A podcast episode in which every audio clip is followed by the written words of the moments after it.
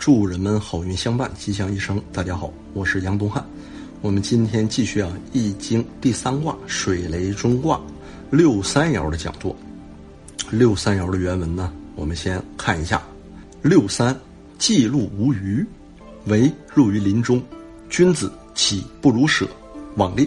象曰：既路无余，以从秦也。君子舍之，往令穷也。这个既。即刻的这个“即”啊，它就是就近的意思啊。虞，嘿，咱们知道虞姬啊，虞姬的这个“虞”在这里呢，它是古代掌管山林的这个官名，或者呢，又称之为虞侯。《水浒传》里有个人名字起得很好，叫陆虞侯陆谦啊。这个人出卖了林冲，记录无虞为陆于林中，是指古代打猎进山去寻找鹿。但是没有掌管山林的这种官员或者向导啊带领，就会迷失在林中了。因此呢，君子应当见机舍弃。如果贸然前往，就会有既捕不到鹿，又迷失被困于林中这种两面不讨好的耻辱发生。象传也说，捕鹿没有向导是盲目的，君子应当舍弃。前往会导致耻辱，终究一无所获。咱说入于林中啊，这个林呢也指山林，它是怎么出现的呢？因为咱们前面讲过的，有一个卦啊叫交互卦。咱们说二三四爻组成下卦的互卦，五四三爻组成上面的这个互卦啊。它的这个上互卦由五四三爻这三个爻呢组成。那么此卦呢，上面是一个阳，下面是两个阴啊，为艮卦，艮卦为山。君子己不如舍，往令也是因为艮卦为山，艮卦为山代表着止啊，停止的这个意思。另外，鹿与这个福禄寿当中的这个鹿啊同音，见此象啊，比喻功名利禄。你像咱有句成语叫逐鹿中原，那么此卦的九五爻为阳爻，初九爻为阳爻，其他的呢都是阴爻啊。那么在这个卦当中呢，九五爻呢就为尊位。也代表什么呢？代表居中的禄啊，为权力的中枢之位。那么向导和虞侯是哪来的呢？向导和虞侯啊，是指咱们以前讲过的那个初九爻啊。因为另一个阳爻在最下面那个就是初九爻了。因为初九为阳爻，在最下位，它也代表基层官员为向导。在这里用这个舍弃的舍呢，也是根据艮卦的这个停止的止来的啊。舍与止相同，知道不能成功，不如见机而止。像咱以前讲过，吉凶毁吝，毁和吝呢是两个单独独立的这种占断词啊。它和吉和凶呢不一样，吉和凶呢就属于这种啊广义了，它俩呢是居于中间的，为小凶之意。咱们说了嘛，得就是吉，失就是凶啊，它是介乎于得和失之间的。说文，吝为恨兮、怨恨、惋惜、无悔改、反省之意。朱熹说。吝这个字啊，它离吉这边呢较近，像我们以前讲过的这个这条线啊，吉凶的这条中轴线，但是它却往凶的方向去发展。悔，嘿，是后悔啊，悔呢离凶较近，但是呢它是却往吉的方向啊去发展。再说这个六三爻啊，是属于阴爻居阳位啊，这就为不正，不正呢则为失位啊。君子是哪来的呢？你像咱乾卦。九三爻说过，君子终日乾乾。那么中卦的呢？六三爻又说呢，君子己不如舍。这君子总在三爻出现，因为啥呢？因为三爻和四爻啊，在整个六爻的中间为人位啊。那三爻呢，又是在下；四爻呢，又是在上。所以三爻啊，多说君子。但是呢，咱们以前讲过成胜比应，咱讲成胜比应的时候说过什么？说过它的原则就是一阴一阳之谓道啊。但是中卦的六三爻啊，它的应爻是谁呀？三与六啊为应，那么呢，六三爻和上六爻都是阴爻，它俩呢就同性相斥为无应。那它的上头这个成和下头这个乘啊，实际就是上头这爻和下头这爻啊，为六二爻和六四爻，这也是啥呀？都是阴爻，这也代表什么呢？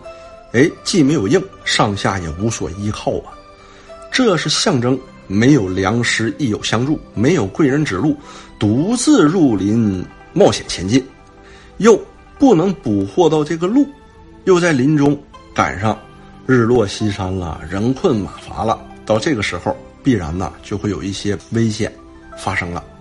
可惜的是啥呢？没入林中的时候呢，不知道险哈，不知道林子有多大，不知道水有多深呐。入了之后，方知道，原来呀，早在记录之初啊，这种机缘就已经可以预见了。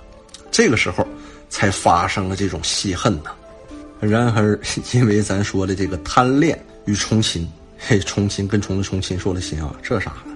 舍不得放弃，以至于这个悔和恨呢。通过这一项，还有一个。暗中的比喻哈，它是比喻什么呢？是比喻啊，想去做官儿，想要名利，想去做官，想想要名利，离朝廷、离皇权中心还所距甚远。为啥呢？三四五爻啊，上头还有个六四呢，和五呢，它也不是在近处啊，它也不是相应的关系。那身边嘿，又都是阴爻，没有良师益友，没有贵人相助，本来放弃和前往都不会得到路的，主动舍弃，则为君子。贪心冒进，则为小人。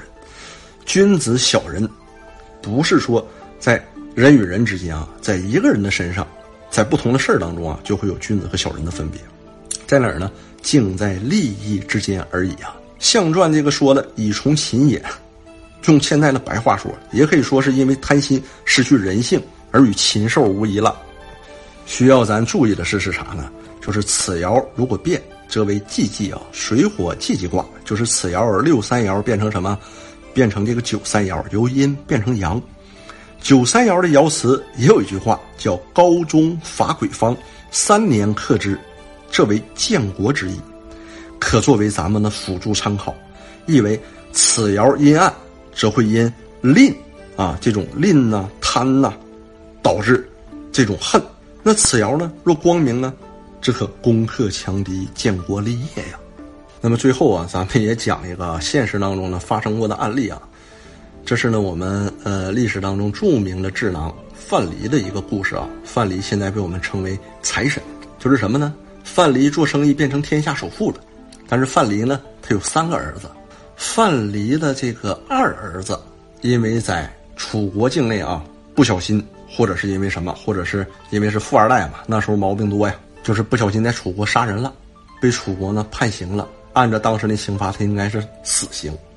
据说范蠡的意思呢，他的儿子死刑啊是应该的，理所应当的，杀人偿命嘛。但是呢，作为他的儿子，即使是死啊，最好也死的体面一点。于是呢，范蠡想让他的小儿子啊带着金银上楚国去疏通关系。还有一说呢，是带着金银把他的二哥救出来。但是范蠡呢？他又还有个大儿子啊！这个大儿子一听不干了，他说啥呢？说国有储君，家有长子，家里出了这么大的事儿，你不让我去解决、去处理，反而让咱的小弟弟去处理，我不同意，也不放心。你这么做，分明是不把我当长子看待呀！那我就自杀得了。结果这个老大呀，就去，哎，找他的母亲啊，找范蠡的妻子啊，天天磨叽这个事儿。后来呢，范蠡的妻子说了，说大儿子想为你分忧，想救弟弟，你就让他去吧。说不要那一个还没等救回来，这一个已经在家里自杀了呀。于是范蠡没有办法，就拿出千金交给大儿子，告诉他：“你到楚国，你去找个人，拿着我的金子，拿着我的书信。这个人是我的好朋友，他叫庄生，就说我有事儿托他，一切由他安排，他怎么说你就怎么做，千万要听他的命令。”大儿子呢连声答应，还私自带了不少金子，奔楚国去了。但是呢，他来到楚国见了庄生之后啊，发现庄生这个人呐，家里很穷，家徒四壁，怎么看都不像一个有本事的人，怎么看都不像一个高层次的人。觉得他爹怎么会有这么样的朋友呢？把这么多钱给他，这个庄生办事儿啊，能办成吗？但是呢，他开始还是听了父亲的话啊，把书信和金子都给庄生了。庄生说呀：“我知道了，你回去吧，等我的消息。”这大儿子呢，就是内心坎坷，心怀鬼胎了。回去等消息了，因为庄生这个人呢很耿直，很清廉啊，而且呢善于观天察地，时不时呢就要进宫和楚王啊谈谈这种天象啊、国情啊、人心呐。楚国的君臣呢待这个庄生啊都跟这个老师一样啊。那正好啊有一天呢，庄生上楚王的宫殿里去见楚王，就跟楚王说：“今年天象异常啊，可能呢会对咱们的农耕啊有所损害，对咱们楚国不利。”楚王一听呢，很是担心，说：“那咱有啥办法吗？”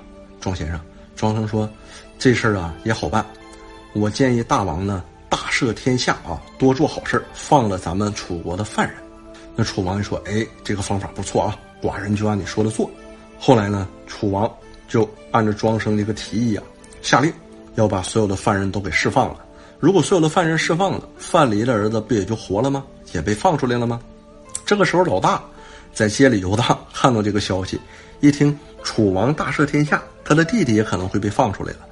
于是啊，这小子就干了个不是人的事儿啊，就跑到庄生家，堵在庄生家的茅草屋里，让庄生把他的金子给退回来，说我这个钱花冤枉了。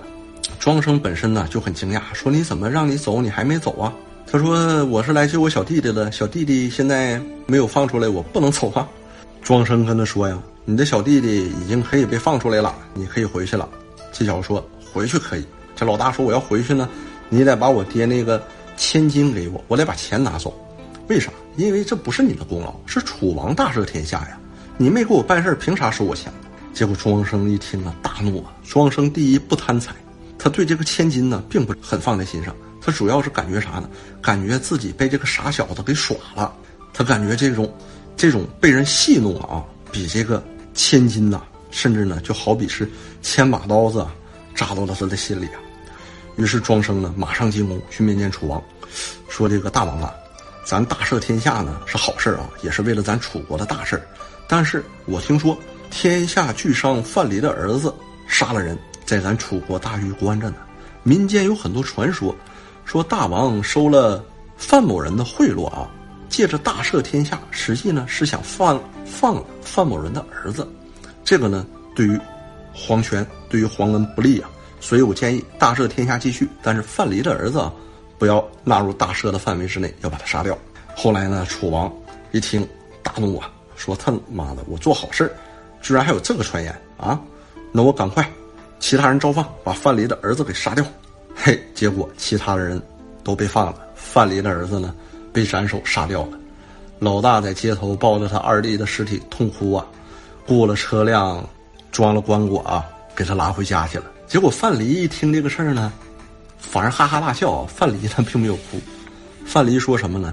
范蠡对他的妻子说呀：“说你看我让老小去，你们非不干，非得让老大去。”他的妻子就不解，说：“你这么大笑是怎么回事啊？难道你这是不正常了吗？”范蠡说：“不是啊。”说咱老大呀，跟咱创业，看着咱白手起家，跟咱们吃苦一起长大的，他对于这些钱财看得很重，知道每一分钱来的都不容易。那咱的老三小儿子呢？他从小生出来，咱已经是首富了。他是在什么呀？金银堆里长大的，花钱如流水。咱现在去求人办事，就是要花钱的活啊！花钱的活你得让花钱的人去干，你让心疼钱省钱的老大去干，指定得办砸了呀！他的妻子这个时候一边痛哭一边，哎呀，恍然大悟，原来早听你的就好了呀。那么好哈，咱们呢本讲的内容呢到此结束。后面讲这个故事呢也是啊，用人用对了呢可以成事，用人用错了呢可以败事啊。那么呢，不管你这个人你有多厉害，或者你有多少钱，你都需要啊，身边有一些好的朋友来帮你啊。像咱们那句俗话，一个好汉三个帮嘛。所以呢，通过这个案例，通过刚才这个故事啊，希望朋友们呢有一个更深层次的理解和感悟。